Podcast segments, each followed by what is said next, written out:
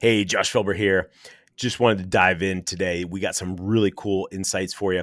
Sales is all around us, whether we're selling in our company, whether we are trying to buy a car, we're trying to get the best deal. So we got to sell why we need to get the best deal.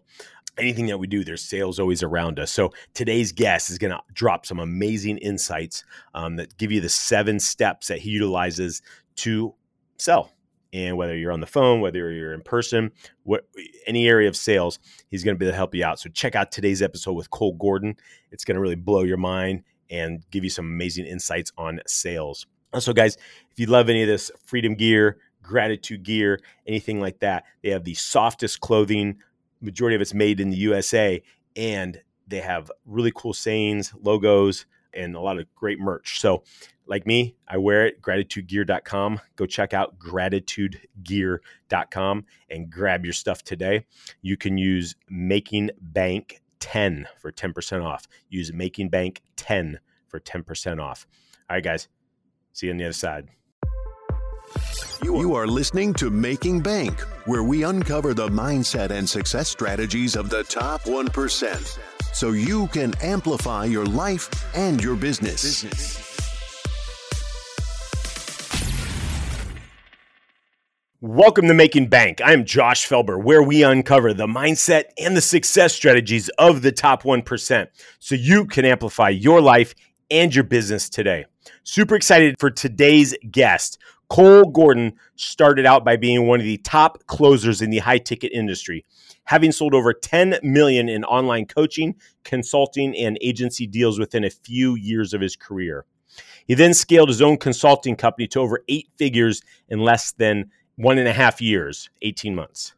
now he builds, trains, and consults the sales teams of hundreds of seven and eight figure companies online through his company closers.io, having worked with teams like Tony Robbins, Frank Kern, Eric Heck, and others. So super excited to welcome Cole Gordon to Making Bank today.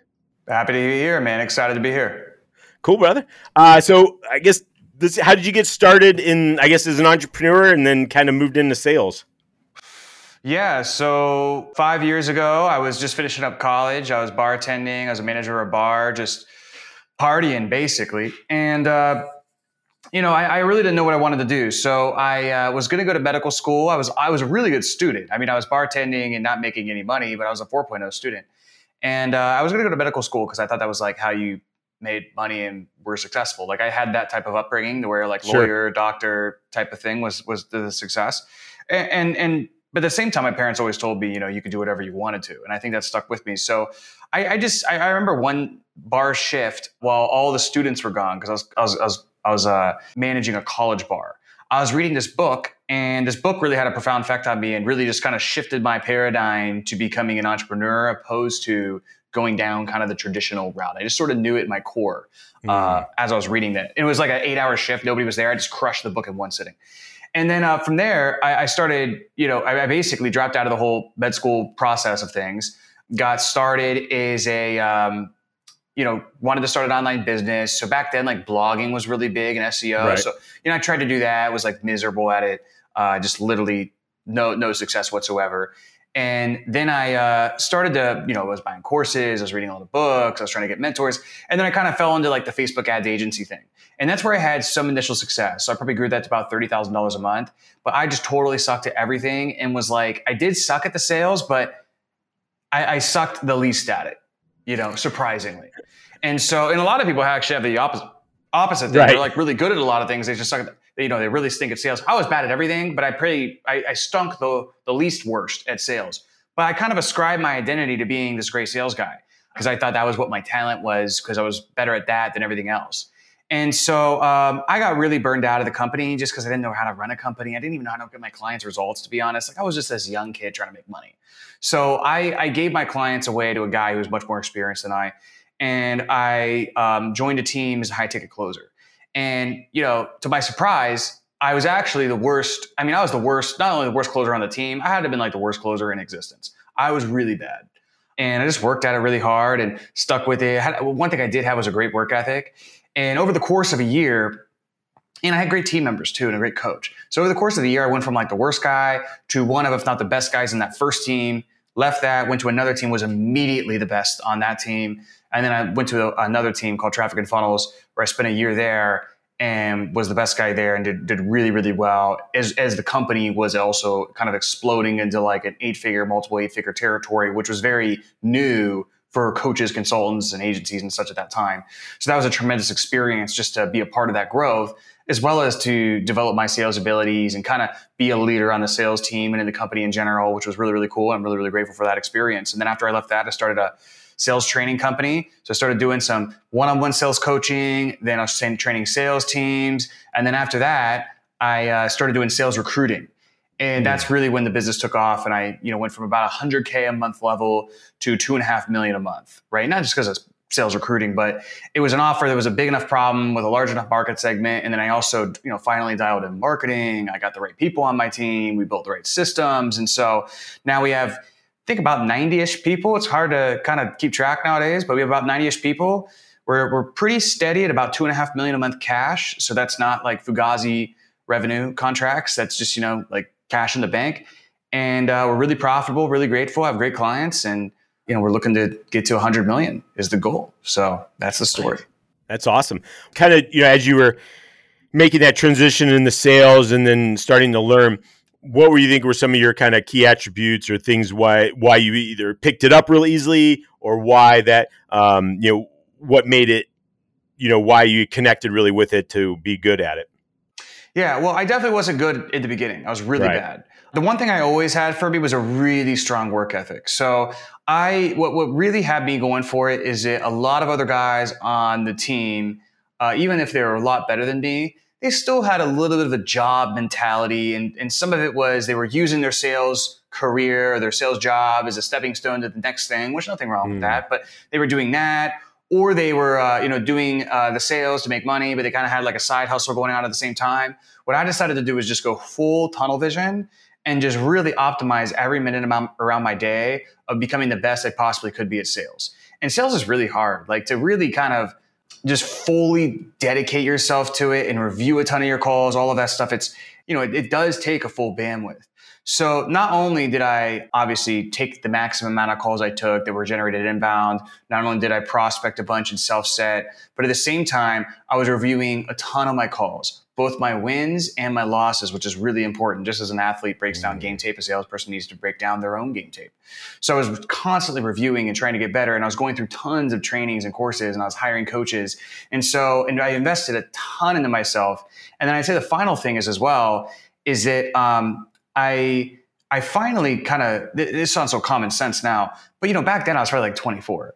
And so I was kind of partying a little bit. And, you know, I, sometimes I'd stay up late and some days I wouldn't. And when I really started to treat selling in my profession like I was a professional athlete, to where like every day I got to wake up and play the game every day, and I got to make sure my energy's right, my body's right, my health's right, my focus is right, my I don't have brain fog, that I got the right night of sleep, and I started to get you know eight and a half hours or nine and a half hours of sleep, and started eating really well. Believe it or not, that was bar none the biggest thing that I did, which sounds so like duh you know and, and, now i'm like well okay like what do you what do you know but back then i was like you know a 24 year old kid i was partying i was you know, drinking, I was chasing girls, I was living in Nashville, Tennessee. So I just wasn't doing any of that stuff. And when I really started to like take care of myself in those ways, that's when I started to be consistent. Because before that, I'd have really ups and I have downs. Then mm. I started to get mm. consistent because I had at that point, this was like probably six or seven months into my selling career, I had the talent.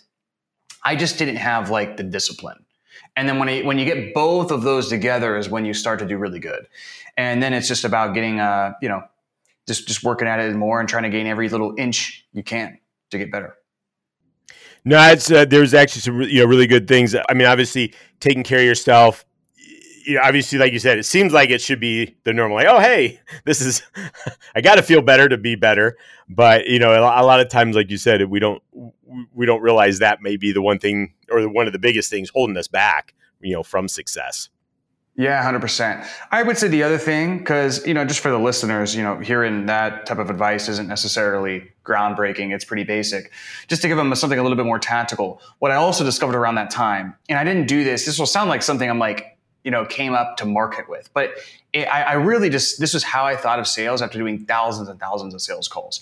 Is what happened was when I was like the worst guy on the team, I was always listening to the end of the sales calls of the best guys on the team. And I'd always expect to hear a bunch of objections and crazy objection handling and like all of this stuff. And I actually heard the opposite. I heard no objections and basically the prospect enrolling themselves. Right. And right then and there, I knew that, okay, well, it seems as if basically it is not the objection handling and the verbal judo you're doing at the end of the call that makes the difference. It's really what you're doing all before that, which if anybody's mm. experienced in sales, like they're like, okay, like duh. So what I sort of believed is that, okay, well, like how can I reverse engineer an objectionless close? Because that's what these best closers are doing. So how can I have the conversation in such a way where by the end of the call, they're basically enrolling themselves instead of me having to hard pressure and hard close them, they're you know, looking at me as a leader and an advocate and an authority, and they're basically enrolling themselves into whatever I'm selling. And what I discovered is that there's basically seven beliefs the prospect needs to have to buy. Okay, there's pain, doubt, cost, desire, money, support, trust. So pain is that they have a problem. Doubt is they have a doubt that they can fix the problem. Cost is they have uh, basically if, if the problem leaves unfixed, the cost or the consequences of leaving that problem unfixed is far greater than the consequences in terms of investing time, energy, money, reputation, et cetera, into doing your offer. And then desire is the compelling payoff that they get when they fix the problem. Support is basically do the people around them, spouse, partner, business, you know, board, whatever, support them in fixing the problem. And trust is basically do they trust your method or your specific methodology in fixing the problem? Do they believe that your solution is going to be the simultaneous explanation of why everything they tried in the past has failed and why this is going to be different. Okay. And so when you get those seven things, what happens is each one of those ties to one or more objections. So if you get those seven things and you really actually nail them, the only thing you can be left to left at the end of the call with is just logistics. That's it. Mm. And so, and it's easy to work through logistics when they really want to do it. We're just trying to make a way to get creative, to make the finances work or timing. That's, that's pretty easy because we're on the same side of the table. They really want to do it. But if you don't have those seven, they each kind of have a counter objection that will show up at the end of the call. So that's what I teach now. I mean, we've taught probably, I don't know, you know, I, I would imagine over 10,000 salespeople at this point. I could figure it out, but several, uh, a lot.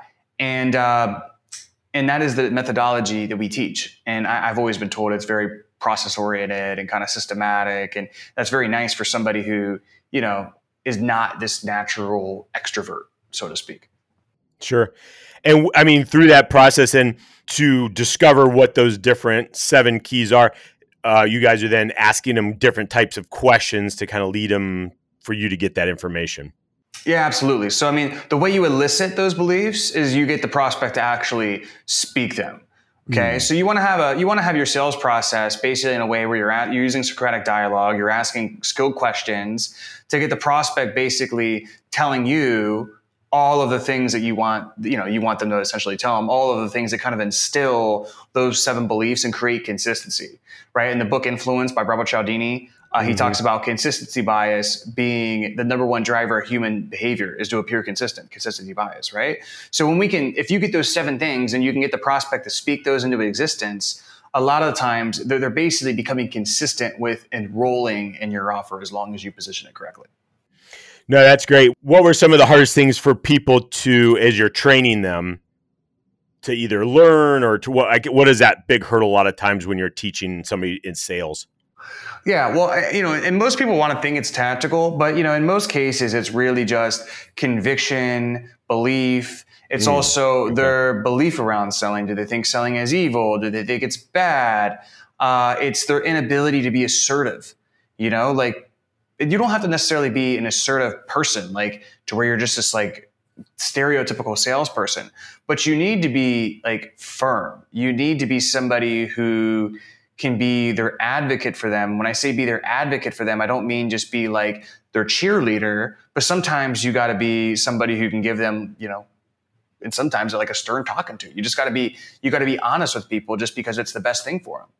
And that's not every time. I'm not saying you're coming on being this like hardcore salesperson, but you know, you, you have to be honest with the prospect and you have to really get them to think the right way uh, like one of my mentors told me, you know, selling is really, uh, you're not really selling your product, you're selling them on a way of thinking, right? And mm. so, like when I sell, I just try to get them to think the right way, to where by the nature of thinking the way I want them to think, buying the product is a natural byproduct of that way of thinking.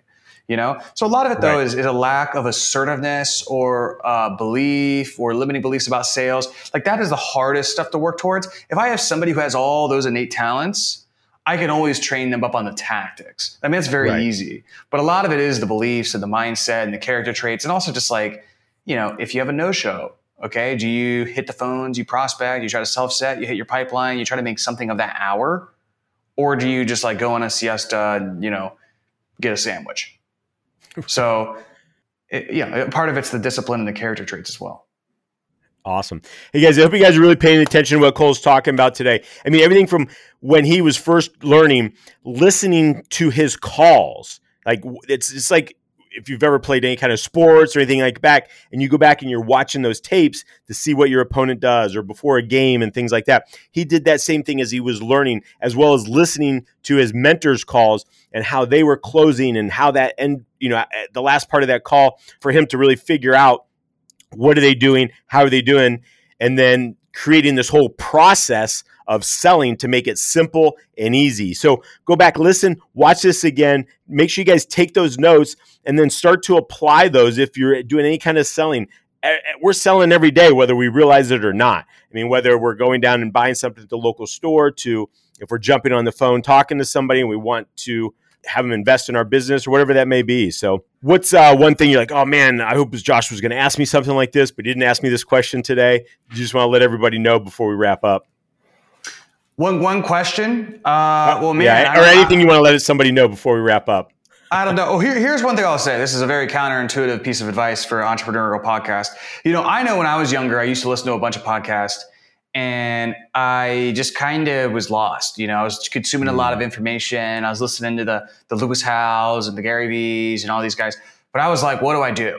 You know, and I just want to give somebody you know who's in that same situation as me that I was five, six, seven years ago some advice on what to do, like practical steps. Number one, what I would do is find an industry you're passionate about. You probably already know that. Like maybe you're into real estate, maybe you're into digital marketing, maybe you're into coaching. I mean, just find the industry that you're naturally gravitating towards, anyways. Maybe it's crypto nowadays, whatever it is.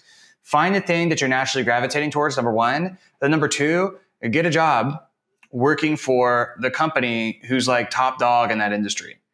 And honestly, just try to get in with whatever you can get in at. If you got to be the janitor, be the janitor you know but just try to get in and then just absolutely obliterate that position like just be the God's best at it.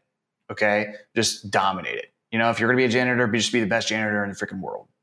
Okay. And then from that, those two, really what you're doing is what Robert Greene talks about in mastery is you're sort of entering into an apprenticeship. And I, I really believe if you get into, into a company that is an industry you're passionate about and you get around it's a it's a new fast growing company. It's usually like more of a startup phase and you have some good mentors within the company if not the founder. There's nothing that's going to accelerate your growth as much as something like that will. And you're going to learn you're going to get paid to learn a tremendous amount that you basically would have had to learn through mistakes otherwise. So i do think that would help a lot for a lot of folks who are really beginning in their journey and just kind of lost on what to do for sure. No, it's definitely some great insights. Uh, where can people get more information on you, what you got going on, follow you? Yeah, closers.io uh, is our website. Closers.io, not close, closers. And then other than that, if you type in Cole Thomas Gordon on Instagram, I think you'll find me there. It's kind of a fun.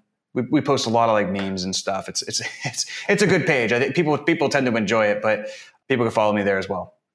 Awesome. Oh, cool. Uh, thanks again for coming on Making Bank, sharing some insights on selling today, and just really appreciate your time.